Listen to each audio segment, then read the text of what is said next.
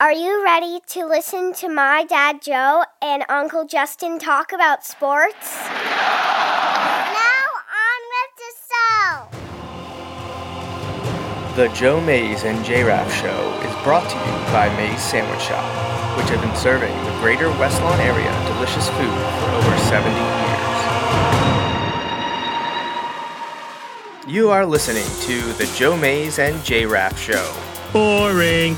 a weekly podcast about sports since 2011, Don't you ever get tired of being wrong all the time? with a focus on football. Kansas City 31, San Francisco 20. Mahomes takes the snap. He's just going to throw it long for Demarcus Robinson. It is going to use up all the time.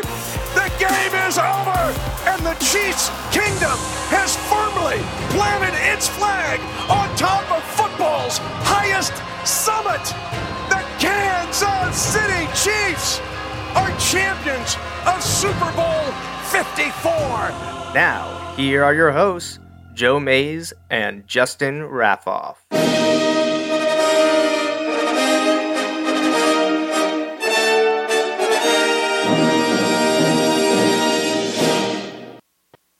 Attention parents and coaches. Do you wish you had a safe social media platform for your youth athletes?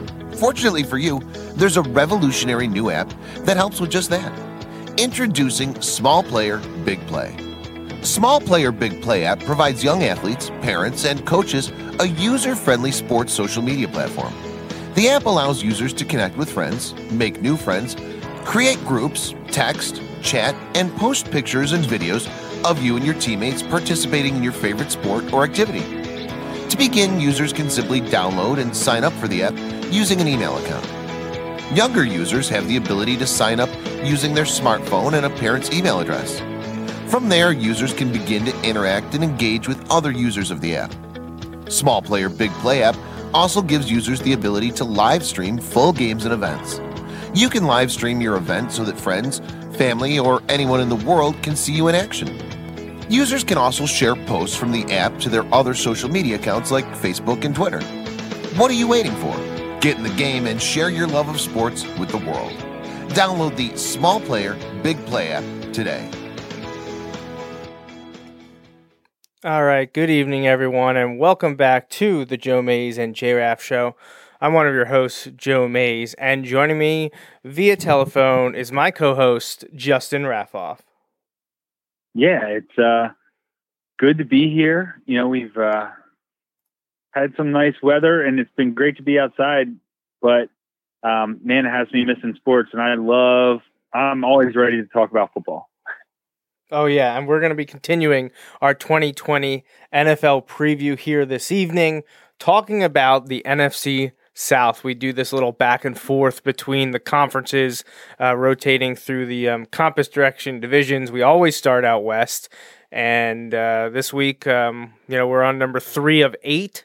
So we are done with the NFC and AFC West. We're on the NFC South. So Saints, Buccaneers, Panthers, and Falcons all on the docket this evening. I do want to uh, mention a quick thank you to uh, Small Player Big Play for uh, sponsoring the show, as well as uh, May's Sandwich Shop, as always. And speaking of May's Sandwich Shop, we have an email to the May Sandwich Shop inbox, and that would be from my uncle, Rich, the New England fan. He didn't get his predictions in for last week's NFC West, so he wanted to chime in with that information and what he thought. And also, we're going to kick off our NFC South talk by hearing what he has to say about that division. So, um, right away here, we're starting off again. I'm going to go through his NFC West, and he says he's going with the 49ers at first overall in the West. He says, I know the Super Bowl losers don't get back to the Super Bowl, but they can still win the division. He has Seattle in second, the ever improving Cardinals in third, and the Rams in fourth. So not a not a huge difference in opinion. I think it sounds to me like he likes those top three teams. He's down on the Rams. He still thinks Niners are top, uh, Seattle second, and the Cardinals third. Very, very similar to what you and I had, Justin. Yeah, I think you know, and it sounds like he's high on the future of the Cardinals. I think you and I are a little high on the present and future of the Cardinals. Um, but I think we just accelerated that a little bit more than your uncle did. But it sounds like we're pretty much on the same page. You know, I know we talked about we think the Niners will slip up a little bit, but I don't think either one of us would be like hugely surprised if they put together basically off of that defensive front. Like that defensive front is good enough to keep them in a lot of games. Um, I think that Seattle's going to put together a special year. I don't really know what makes this year different than the others for Seattle. I just think they start to put it together. Um, but yeah, I think overall we're pretty much on the same page, which doesn't always happen with your uncle, but it probably happens more than we'd like to admit. right, right. No, completely agree. Or or or maybe more than he'd like to admit. Maybe that's a better way to put it. Right, right, right. Yeah, I think you're I think you're right on there. So um, those were again um, Rich from Boston or Rich from New England, wherever you want to color him. My uncle with his NFC West picks. Now let's kick off our NFC South preview by talking about what he has to say about the NFC South, and then we'll get into each of the teams and where we think they're going to fit. So his he says, My heart says Tampa Bay first, playing for the Super Bowl, but my head says Saints this year, Tampa next year. So his picks are first the Saints, second, Tampa Bay, and third, Falcons, followed by fourth, Panthers. So I, I do think um, that's obviously a feasible and um, you know it could very well happen. I think Saints, Buccaneers, Falcons, Panthers wouldn't surprise anybody. Um, sitting here looking at the teams, I'm still trying to figure out what I want want to do overall. One I know, of, I know. One of the I, nice things. It, I'm like, I think this is a sneaky, really strong division. Like, really sneakily, like I think this is a really strong division.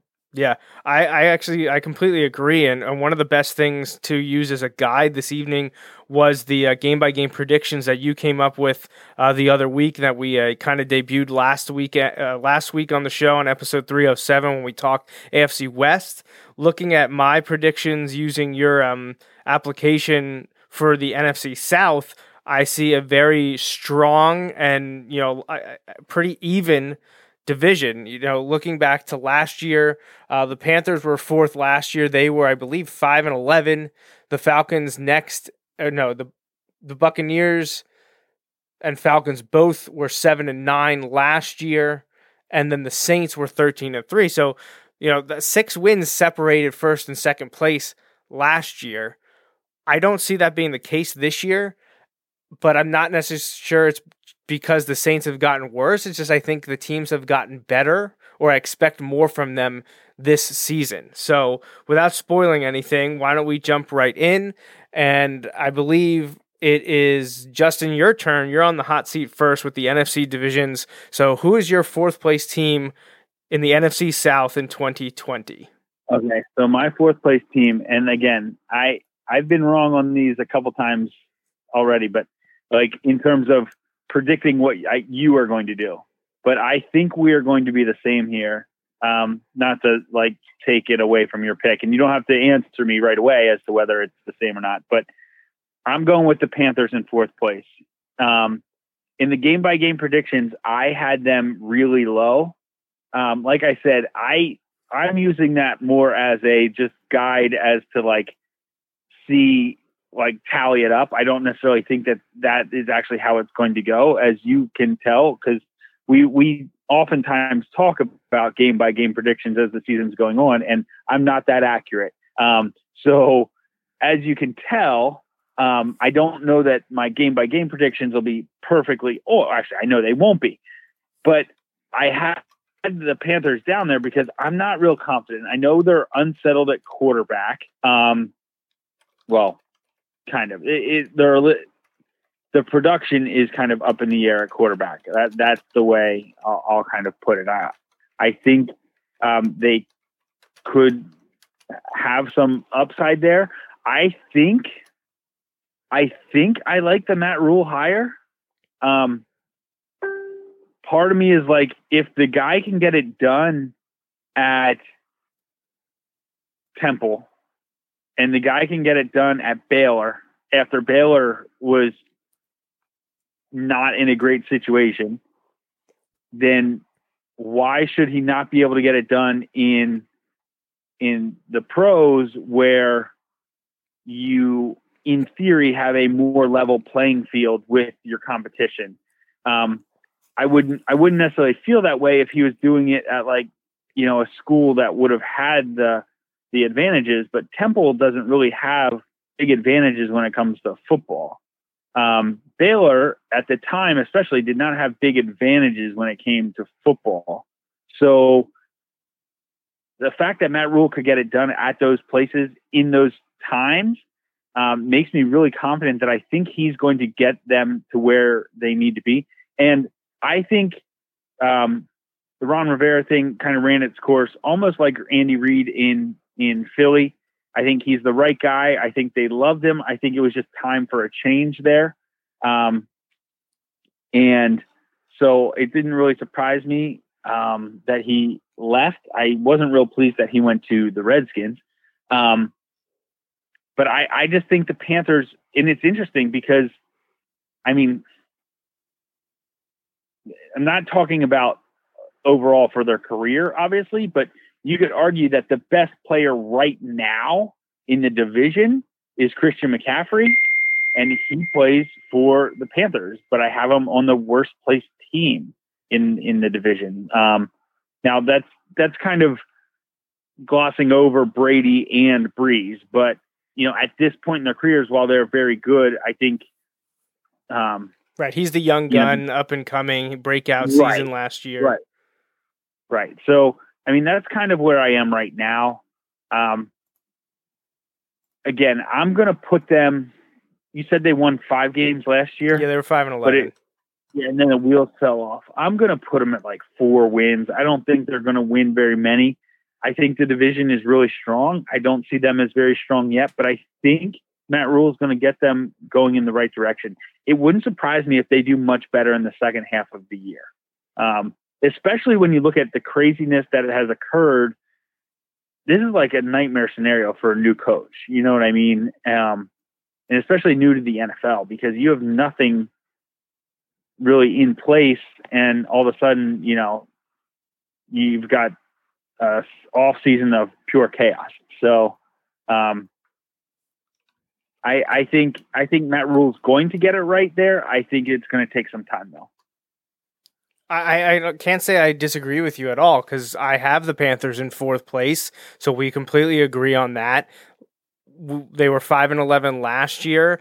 I don't, despite what I may have entered in your week by week, week analysis, I don't think they're better than five eleven, and I just think there was too much to overcome. They're five and eleven a year ago. Are they better on paper now than they were a year ago? I, I think it's tough to argue that they are, but there are a lot of areas that I think could end up being better, which is why maybe I was a little bit more um, bullish on them than I expected. I, I, I predicted them in the week by week analysis to win seven, but I think I'm going to pull back on that and, and sit right there again at five and 11. I think they'll have some success, but they'll have their growing pains. And you mentioned it, Matt Rhule coming in, his first uh, head coaching job in the professional leagues. He did very well at Temple and Baylor, and they're not exactly historically strong programs. Although Baylor had their moments a few years ago before issues sprung up off the field, but still, to be able to do what he did at both those places shows that he has some, uh, you know, chops of being the top guy, and he's surrounded himself with some uh, assistants and players from his days at both of those um, higher level collegiate stops. And you know, he they brought in Teddy Bridgewater to be their guy. He played very well in the relief of Drew Brees in New Orleans last year. He was a high round draft pick. I mean, a while ago now. It's amazing how long Bridgewater's been in the league. But when the Vikings took him at the end of the first round back in I I want to say 2014, um, yeah, yeah, he was kind of the heir apparent there, and then he went through that gruesome knee injury and missed what two years because of it. He ends yeah. up down in New Orleans for a couple seasons, and people are still pretty high on him. And this is a great opportunity for him. And and it's that that's that's the only reason I give pause to it because I'm like, while I don't think they're that great, and I don't know that again, it's tough because they. I feel like they've got the best weapon, individual weapon in McCaffrey, but I don't. I just don't know that they're going to get it done offensively. Um, and I didn't they draft every every player they drafted was defensive, right? Uh, I believe so, and that was one of the points I wanted to make. Yes, they want Oh, tackle and safety, cornerback, safety, tackle, cornerback, all defensive, and they had a very strong draft, especially at the top. Very much like their first three selections. Uh, at seventh overall, Derrick Brown, big tackle out of Auburn. Uh, he's going to slot right in there uh, with Kawann Short, who's always been a great player and probably a little bit underrated, um, but a, a solid player to have right there uh, in the middle of your defense. Short and Brown, that that's a great duo, one-two punch. And then they got Gross Matos in the second round. Obviously, we're huge fans of Yetur from his days at Penn State. Um, they're pairing him with uh, Brian Burns. Uh, and, and a nice rotation at defensive end. So I think their defensive line, which was one of the major reasons wow, nearly over 15 years ago, while they were really strong in the early mid 2000s, is the strength of their defensive line um, way back when. And, and they're kind of getting that going again now. And then late in the second round, pick 64, they got uh, small school safety Jeremy Chinn from Southern Illinois. And I thought that was a wonderful pick because the secondary is where they could use some helps. They also recently signed Eli Apple and uh, they brought in on offense. They brought in Robbie Anderson to go with underrated guys and DJ Moore and Curtis Samuel. And you already mentioned, you know, what is there to say to, about Christian McCaffrey? He's just absolutely been a stud his first few years in the league. Um, maybe not as strong at tight end, and I don't know a ton about their offensive line. Um, you know, they got the the Ole Miss Greg Little there at one of the tackles and Russell Okung at the other side. Um, not very familiar with their interior guys. I know the names, I just don't know who slots in where and what the depth chart is like in Tyler Larsen, Matt Paradis, Chris Reed, and Michael Schofield. Um, I may be even missing guy there, but uh, on paper, I don't think it's an awful group, but it all comes down to quarterback play. And while I I'm a fan of Teddy Bridgewater, when you're in the division you're in, it's tough to say that he's not at the bottom of the rung be, just because of what's in front of him. I mean, I, by no means do I think Teddy Bridgewater is a bottom, you know, third of the league quarterback. I don't think he's, you know, 20 to 32. He's probably he's a top 20, top 15 guy possibly. But you're also in a quarter in a division with quarterbacks by the name of Brady Brees and Brady Brees and Ryan. Uh, it's not exactly um, you know, it's a little bit of a murderer's Like- row there. Right. Like, and I don't mean this like as like a personal knock, but like for example, if you were to put him, if you were to put him in like and compare him to like AFC East quarterbacks, for example, and I only say this as like a preface of like Tua hasn't played yet, you know what I mean? But like just you know, if you're putting in like um, Fitz Magic there in uh, in Miami, like you could argue that he's maybe like the top quarterback in the AFC, you know, if he was in the AFC East, but in the NFC South, yeah, I think I was like right now, I'd have to put him in the same spot. I'd have to put him at four right now. Right. And, and, and context and location are everything. And he just doesn't have it in the NFC South right now. Now, check back in two years. Things could be massively different uh, if Oh, we would good- see Brady, Brees, and even Ryan hang it up or move on. So Right. all of a sudden, if they, you know, bought low on Bridgewater, uh, which I'm not necessarily sure that they did based on the contract, they, I think they think that he's a, a pretty good option to be there uh, for a number of years. Two years from now, you know, they could be entering 2022. He could be the top quarterback in the NFC South. So, you know, you're at the the first year of Matt Rhule's rule, and you know, let's see how things go. They could be set up well for the future if they continue to draft well, which I think they did this offseason. So while I have them and you have them going, you know, about four wins, maybe five wins, a duplicate of last year, I think Carolina is the worst team in the NFC South, but I think they have a, a, a bright future in front of them as long as the Bridgewater acquisition works out. All right, so who's going to be my number three? Who am I going to put in third? It's a really tough call because months ago, I believe before the way before the draft, I think before free agency, this may have been honestly, this could have even been before the Super Bowl. I don't remember when it was, but I remember saying that I thought the Atlanta Falcons would. I don't remember if I said win the division or just make the playoffs, but I had them as a bounce back team. Um, they went seven and nine this past year, but they had an awful, awful start. Uh, I believe they started was it one and eight or one and seven. It was just it was very, very bad. Let's see if I yeah they were one and seven entering their bye week.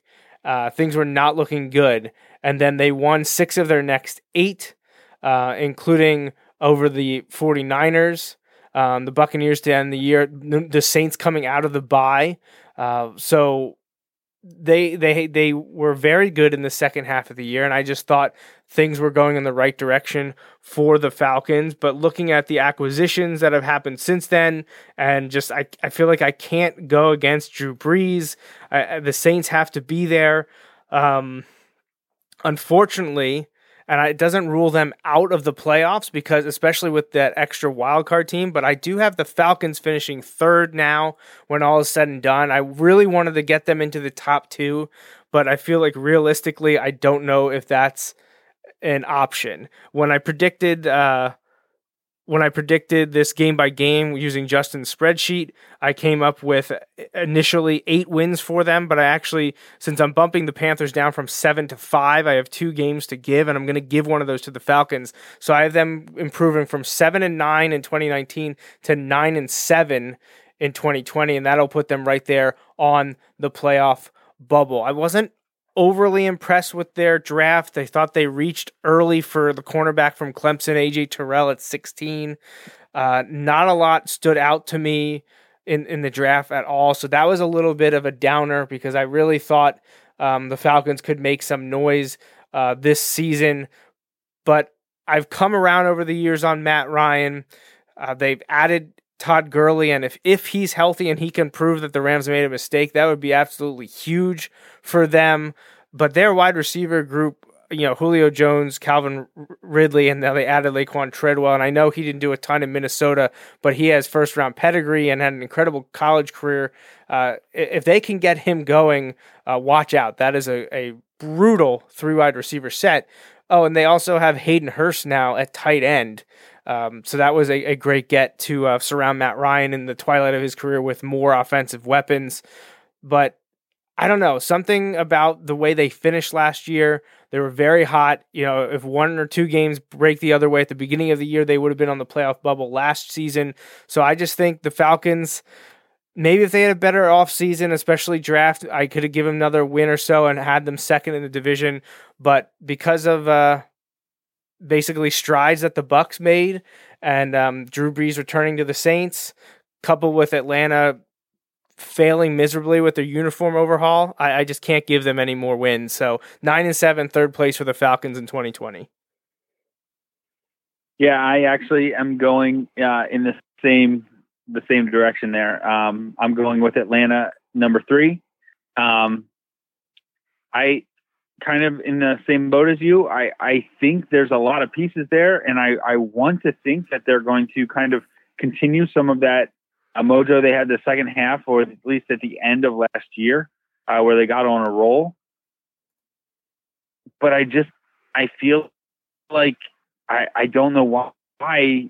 Actually, I don't know what it is about Atlanta, but I feel like the big thing for me is that I don't know that I can put them above Tampa or put them above the Saints. Like when I look at it, you know, you, you listed all those offensive weapons, and I don't know that their offense is any better than the the Buccaneers in terms of the weapons. You know, like the wideouts and things. You know, like um, you know, even if you have Julio Jones first and Calvin Ridley's incredible, like they're both really good, but you have you know you have all those wide receivers in Tampa I, so I don't even know that they're the best group of wide receivers, even though it's an incredible group of wide receivers. Um, and like you said, the Gurley thing is really interesting. Um, but and I know injuries have been have been an issue for the um, for the Falcons at running back, but they had running backs. You know, they had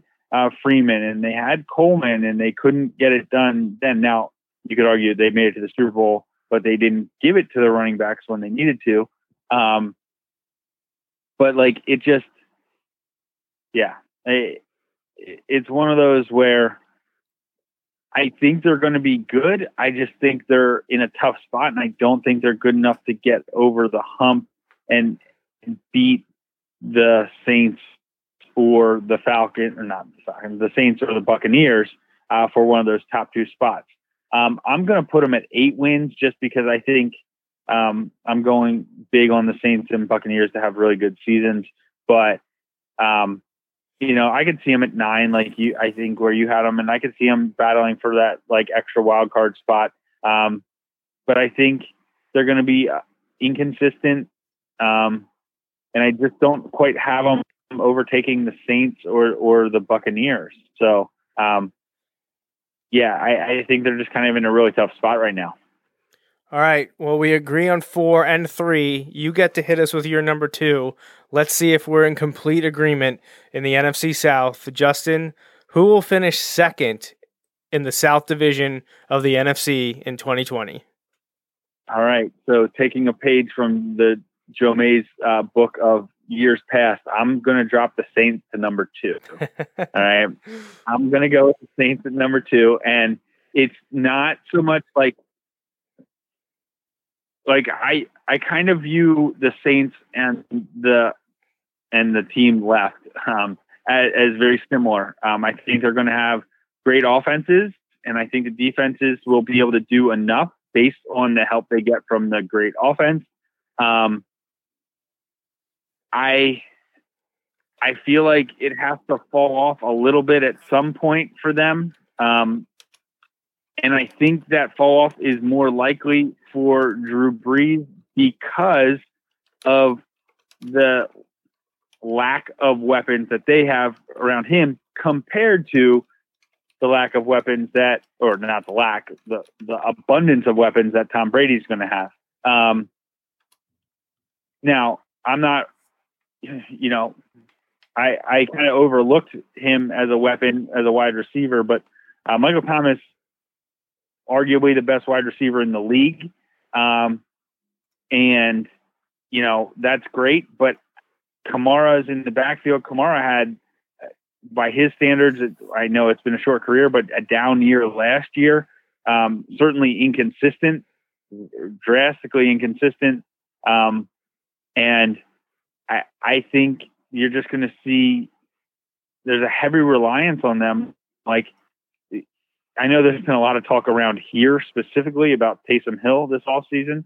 Uh, his name getting thrown around a lot because of the Jalen Hurts pick. But when when Taysom Hill has to be a, a key part of your offense, I, I, think that speaks more to the fact that you don't have those other guys. Like, um, you know, you, you look at the what the Buccaneers have, and we'll get to them in a bit. But man, you can just they've got playmaker after playmaker, and I I feel like the Saints have two. You know, not counting the quarterback. I mean, like guys who the quarterback can get the ball to. I feel like they have two guys. Um, and I, I know that that's probably discounting some guys and their performances and things like that. But if I'm stacking them up, I think the Buccaneers closed that gap. I think what was holding the Bucks back um, was consistent quarterback play. Um, you know, Jameis Winston puts up great fantasy football stats because he throws for 350 yards and four touchdowns a lot, but he also throws three picks every time, you know. So um, that's not going to win you a lot of football games, but in fantasy football, it's fine. Um, I don't think you're going to get that with Brady this year, and I think I think Arians being there, I think not, Brady has that edge. They all do, but like I I feel like this is going to happen for them. Um, and also because I don't want it to happen. I think that's that's a that's a big part of it. So, so yeah. I'm going with this number two. Sure, sure. I I I got it. I, I completely understand, and um, you know me very very well. We've been talking sports for the better part of I mean at least fifteen years. You could probably argue it's closer to two decades now. Uh, it's really ramped up um, over the last decade plus easily. and we know that I've been having issues with the Saints incorrectly. I might add, I have not been correct on any of that. But there's always something about teams that win the offseason or get super hyped up that always gives me pause. And I think it's because it never seems to pan out. I, I feel like the teams that make these splashy moves or are kind of everyone's like, oh, I think they're going to be a sleeper. It never works out. I mean, last year it was the Browns, right? They were the big, they were the big team that was going to happen. But you and I were both And- like, and- no. Right, and we should, and everybody should have known because it's the Browns. Right, right. And in years, but in other years, it hasn't been a team with the history of the Browns. And I was just like, Yeah. let's pump the brakes here. And I feel more often than not uh, on a team like that, the quote unquote sleeper team that everyone apparently is on, which how, how are they a sleeper when everyone is, is thinking, oh, they're going to be great? Um, like that was Jacksonville a few years ago before they ended up going to the AFC Championship game. There was a few years where everyone was like, "Oh, watch out for Jacksonville, watch out for Jacksonville." Then the year no one talks about them, they make the AFC Championship game and we're, you know, minutes away from making the Super Bowl. But Right. it, it just always seems to be a team every year, every other year that people think is this they become this like sports media darling and they end up doing nothing and people are just like oh man i can't how did that why did that not work out so i feel a little Right. bit about that with tampa bay this year because uh, you know the the the brady thing then you look at the stocked offense and you're just like wow how could they not do that but we saw the browns incapable now obviously Tom Brady is not Baker Mayfield, but you understand where I'm coming with the comparison that everyone was talking about what the Browns had put together on offense that they could overcome other issues, and that just wasn't the case. So I look at Tampa Bay in a similar vein this season, and I'm just thinking, man, everyone's talking about them. You know, the um, EA has been going through their simulation with the check down, and Tampa Bay. Uh, I believe Tampa Bay's in the Super Bowl. I think it's Tampa Bay Baltimore is their Super Bowl matchup, and I believe that was supposed to be sim tonight, but they pushed that off. So, you know, even even EA, you know, the new Madden game is already saying Tampa Bay's going to the Super Bowl. So there's a lot of heat with them, and I understand it with Brady and Gronkowski going there versus what they already had there, you know, and, and a coach that everyone seems to really like, and he's been a proven winner. He did it in the desert, you know, which is tough to do. I don't know. It just Tampa Bay is just a tough one. But I really can't get off the one of these years New Orleans is going to falter. So I'm putting New Orleans at number two. I thought you convinced you were going the other way. I know, I know, perfect, right? I, I know. I I have New Orleans uh, finishing second, dropping from their 13 and three season in 2019 down to 10 and six in 2020. Uh, it just, I, I don't know. I, I is there rhyme or reason behind it? Who knows anymore? I and I don't. I really don't hate the Saints. It's just I feel like every year I'm like they're gonna take a step back. Drew Brees is gonna lose it, or they don't have enough around him, or the defense is just too bad. They always prove me wrong. So maybe this is a great thing for New Orleans. I mean, I'm saying they're going ten and six. It's not like I'm saying they're gonna only win five games. I just I don't Right. think they're going to win the division this year. Obviously, at ten and six, they're likely to make one of the wild card spots. As- With them adding an extra wild card, I just don't see how ten and six New Orleans wouldn't make it. But once we get through all divisions, we'll figure that all out. But for now, I have New Orleans second place in the NFC South this year at ten and six. Uh, you know, Drew Brees is coming back, which is obviously a huge win for them, especially with Teddy Bridgewater gone. I, I don't really care what anyone says about Taysom Hill. He's not Drew Brees. So I, that would not have been, if, if that would have been the change, if they would have lost Brees and been rolling with Taysom Hill, I definitely would have been dropping the Saints down. Uh, I probably put him in. I probably put him in third or fourth, honestly, at that point. yeah, no, I completely agree. I think Drew Brees Probably- may be worth four wins. Yeah, I, I don't, and I, I really don't think uh, that's a that's a stretch at all. Um, now they did bring back Malcolm Jenkins after he spent plenty of years in Philadelphia, but he originally was a Saint. Uh, of course, he is uh, towards the, the end of his career. I don't know how much tank he has, uh, gas he has left in that tank. Uh, I think a great signing for them was to add Emmanuel Sanders, though. Uh, he had a great season with San Francisco, and I think he did, could do wonders with Drew Brees. And they have Jameis Winston in that quarterback rotation too. I mean, what a what a quarterback room they have down in New Orleans now with Drew Brees, one of the best to ever do it. Taysom Hill was an amazing slash player. Jameis Winston, who has seemingly matured and has a lot of talent, but also can learn, and he's going to New Orleans to do exactly that. He checked his ego at the door and said, I want to be a quarterback in this league. I want to be a starter eventually again. I'm going to go and learn from one of the best. So kudos to Jameis for doing that. And then they drafted Tommy Stevens late, and he's another guy that could be a future Taysom Hill type player if he can stay healthy and they, they allow him time to develop. So an interesting quarterback dynamic in New Orleans. Again, I just well, I, I should say their draft very very small in players, only four. I mentioned one of them, Tommy Stevens, in the seventh round. They had no picks in rounds four, five, or six, but their first pick was a home run and one of my favorite picks of the draft. Cesar Ruiz, the center from Michigan. I desperately wanted him to go to Miami. If you guys watched our live stream of, of the NFL draft's first round, you heard me mention Cesar's name a couple times, hoping he would be there for the Dolphins to pick. And the Saints ultimately, I believe, traded up to get him at 24. And I was very disappointed, but I think that is a slam dunk home run pick for the Saints. And they also got an underrated pass rusher in Zack Baun from Wisconsin in the third round as well. So didn't have a lot to do on draft nights a few months back, but I think they did a very good job of finding great value. Uh, you know when they did make a selection. So uh, not a ton else to say about New Orleans, but they are going to be my second place team in the NFC South this season, and I have them at ten and six. So that means Justin, uh, you and I are going to be exactly the same in our picks for the NFC South in 2020 because my number one team is going to be Tampa Bay.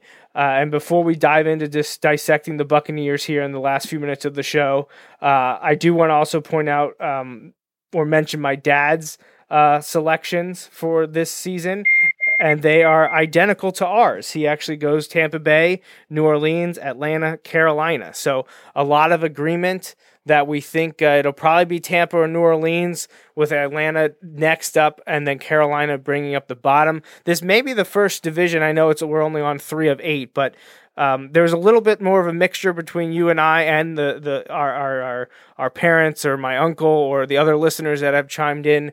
There, there was a little bit more jostling the first two weeks out west, but a lot of agreement on what's going to happen in the NFC South, which probably means the Panthers will win the division this year. Hey, what? And you know what? If that means Tom Brady doesn't win the division, I'm okay with that. You're good with that. That's that's fine, right? I can't yeah, say I disagree. Like years, it's like all those years when we were like, you know, ah, we're picking the Patriots, we're picking the Patriots, but we'd love to be wrong, and we just weren't. But like, we still were right. Um, just yeah, right, right. We I wish we would have been wrong. Right, exactly. All right, so Tampa Bay uh, you know, a unanimous number one with the two of us. I, I think my uncle wants it that way, but he had just bet and went with New Orleans. My dad says Tampa Bay as well, and you know, I kind of already touched on them a bunch uh, of why I don't think it's going to happen because I think they're being, you know, everything's being blown up about the Buccaneers because of of Brady and Gronkowski to a lesser extent. But they were quietly seven and nine last year. They're deep, much like Atlanta in the second half of the season. Tampa Bay's defense came on in the second half of the season, and we touched on that in the past talking about Tampa Bay as a destination possibly for Brady because the defense was showing massive improvement and they had so many offensive weapons. And well, we were right on all accounts. They ended up adding Rob Gronkowski to that. Oh, and then in the draft, they just had one of the better drafts in the NFL, especially at the top of the draft where it kind of matters. They got Tristan Wirfs at 13, my top offensive tackle. He ended up being the fourth tackle taken, and I think he's the best one of the group from Iowa. They traded up um, with uh, was that San Francisco, I think, to get him. Excellent pick. They can bookend him with Donovan Smith, and uh, eventually he'll be protecting. Um, well, depending on how long Brady's down there, he only signed a two-year contract, but um, could eventually be the left tackle in Tampa Bay. Then they got one of my favorite players in the draft, safety Antoine Winfield, who terrorized Penn State last year in the defensive backfield for the Minnesota Golden Gophers. They got him at the 45th Oh, overall already- pick. We already know that this division is famous for bad non-pass interference calls, so Winfield should fit right in. I'm not not that I'm still bitter. No, that No. is a great pick. I I, I, I joke about that, but it, that is a fantastic thing. Yeah, when when they went Wirfs, Winfield, you know, get the Big Ten flavor down in Tampa Bay and positions that they needed and just players that I absolutely loved. And it was just killer. And I like Tampa Bay. Like I'm a but we've talked about this in the past. I know Justin, you've got a sour taste in your mouth because of what happened with the Eagles years ago. But I always Right, was a big That's Buccaneer the guy. Right, that's the one that you always say. That's the original uh, Super Bowl that the Eagles should have been in uh, with the chance to win. But I was always a Buccaneers guy. I loved Mike Alstott, John Lynch, um, and that that group and a variety of quarterbacks. You know, they they were doing just crazy stuff down there. Uh, fun group. They won it with Brad Johnson. Um, but the Bucks were so much fun, you know, early 2000s. And uh, well, this season they're going back to essentially those uniforms, and they're welcoming in a team that has a real chance at. Um, you know, a division title, if not a conference title, and maybe even a Super Bowl title. We'll see what happens. But Justin and I both think they're the best team in the NFC South. Um, last touch on the draft before I let Justin give his two cents. Uh, watch out for running back Ke'Shawn Vaughn from Vanderbilt. They need a running game because they've got plenty at quarterback and wide receiver uh, and offensive line. You know, Mike Evans, Chris Godwin, absolutely amazing one-two punch for them there. Uh, and then tight ends, yeah, I, I, it's amazing to me that they have Brayton Howard and we're still able to and wanted to get Gronkowski. But when you can get a generational talent like that, even if he is, you know, at the end of his career, uh, Brate Gronkowski and Howard, if they can figure out how to roll those guys out there with Evans and Godwin at the same time, I'm not really sure how you stop it.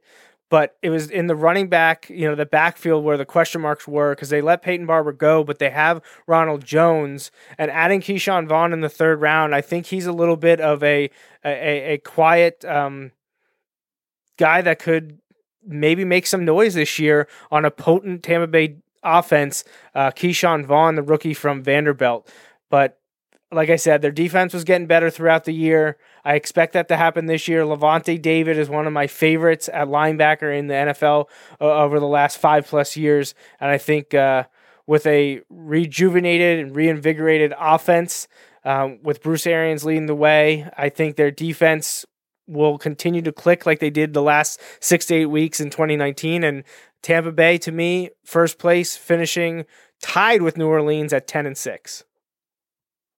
Okay. Um, I'm going to put them at like 11 wins. Um, you know, you, you hit on a lot of the pieces there. Um, Vaughn is a great running back, and I like that you brought that up. Um, I had him actually on my college fantasy football team last year, and he was a stud in the SEC um, playing at Vanderbilt. Uh, so I, um, I, I like that pick for them, and I like that you pointed it out because that is a great pickup. And I, you know, there might be a bit of an adjustment period there, but um, he's gonna. I think he's gonna fit in really well.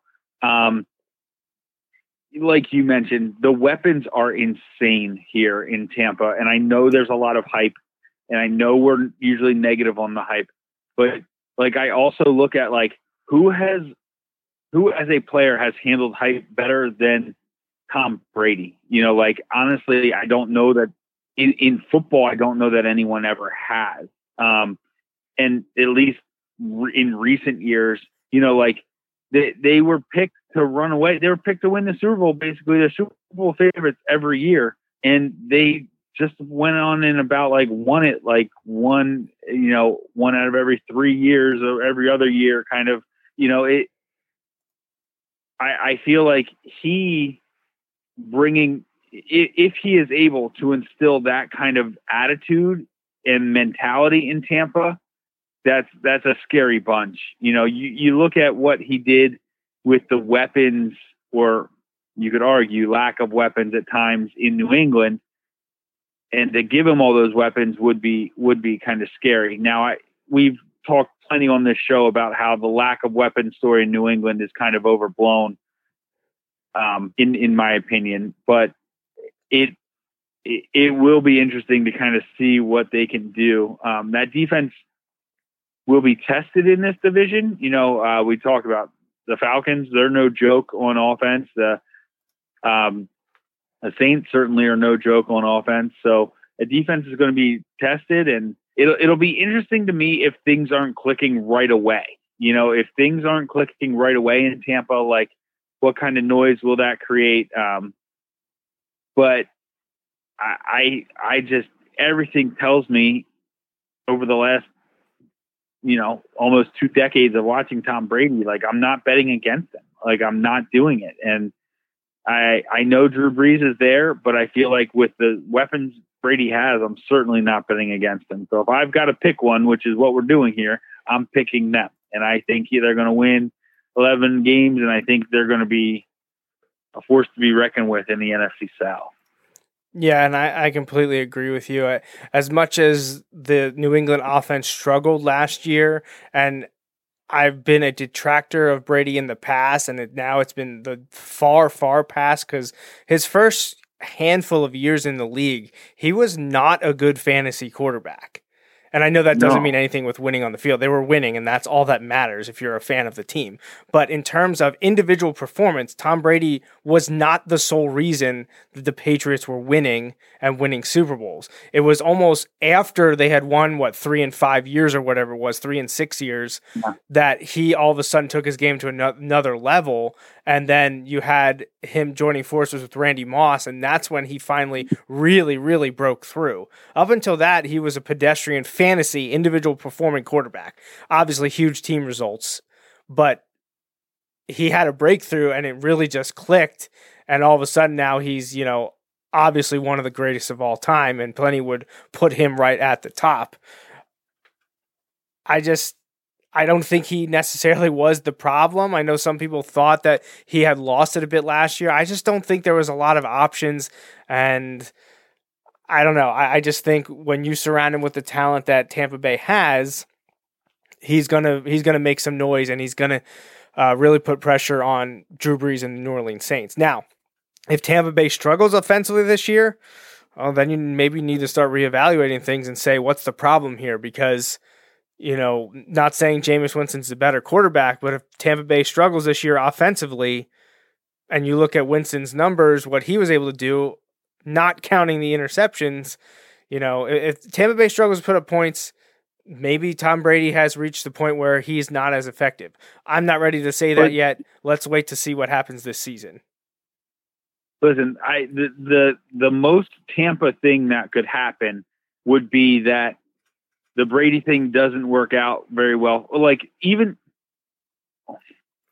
let's be honest, anything short of a Super Bowl is kind of a bust on this thing for Tampa, right? Like, I mean, you get Brady, like you said, by many people's standards, the, the greatest of all time.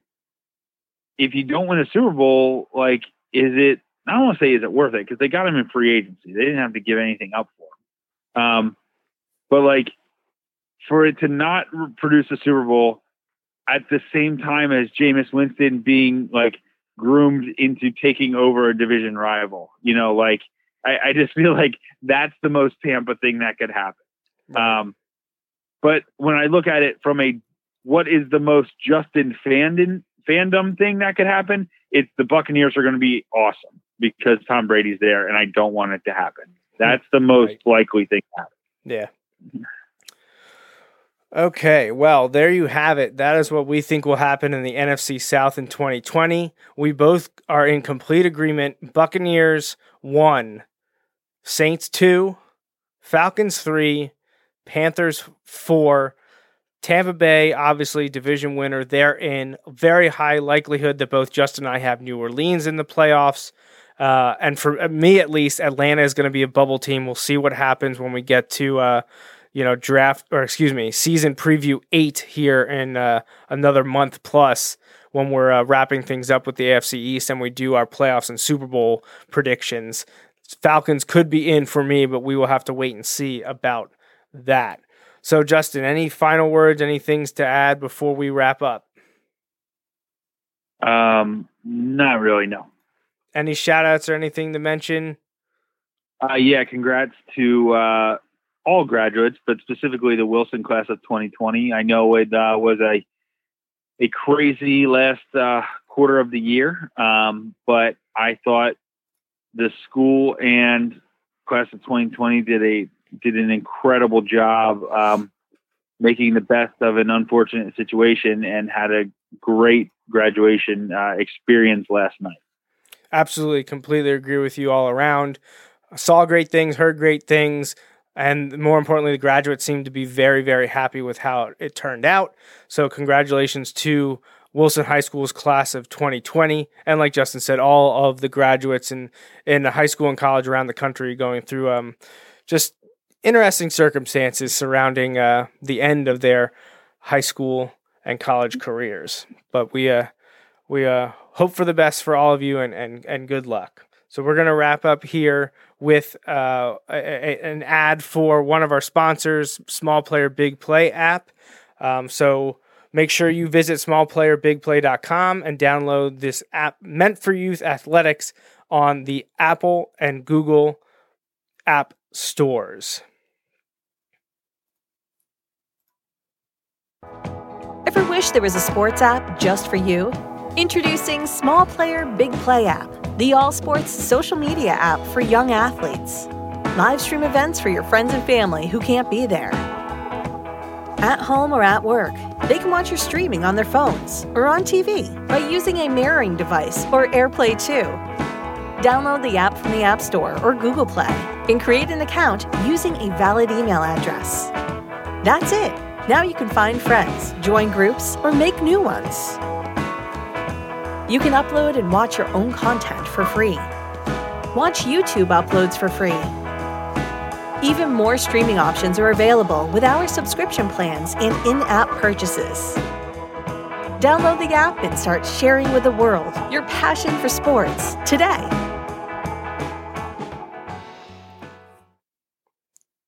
All right, everyone. Thanks for tuning in to episode 308 of the Joe Mays and J Raff show. Uh, I do want to say before I sign off, I'll get to, I'll say it again next Sunday, but I'll say it here as well.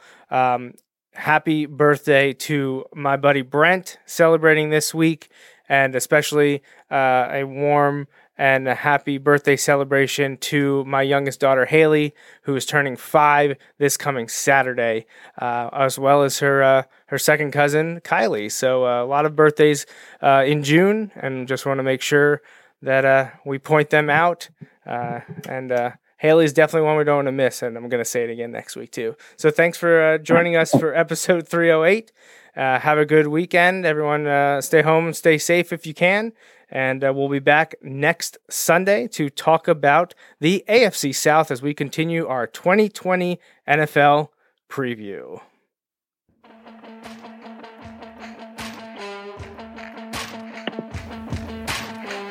That's a wrap on this episode of the Joe Mays and J Raff Show, brought to you by Mays Sandwich Shop. You can watch each weekly episode live on Facebook, Periscope, or YouTube. Be sure to like, follow, or subscribe to the show on Facebook, Twitter, YouTube, SoundCloud, Apple Podcasts, and Google Play. You can also rate and review us on many of these platforms as well. We'd love to hear from you. Send your emails to the Mays Sandwich Shop inbox at joemaysandjraff at gmail.com.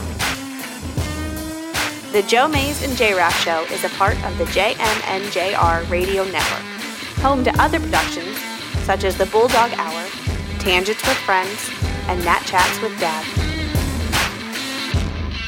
Until next time.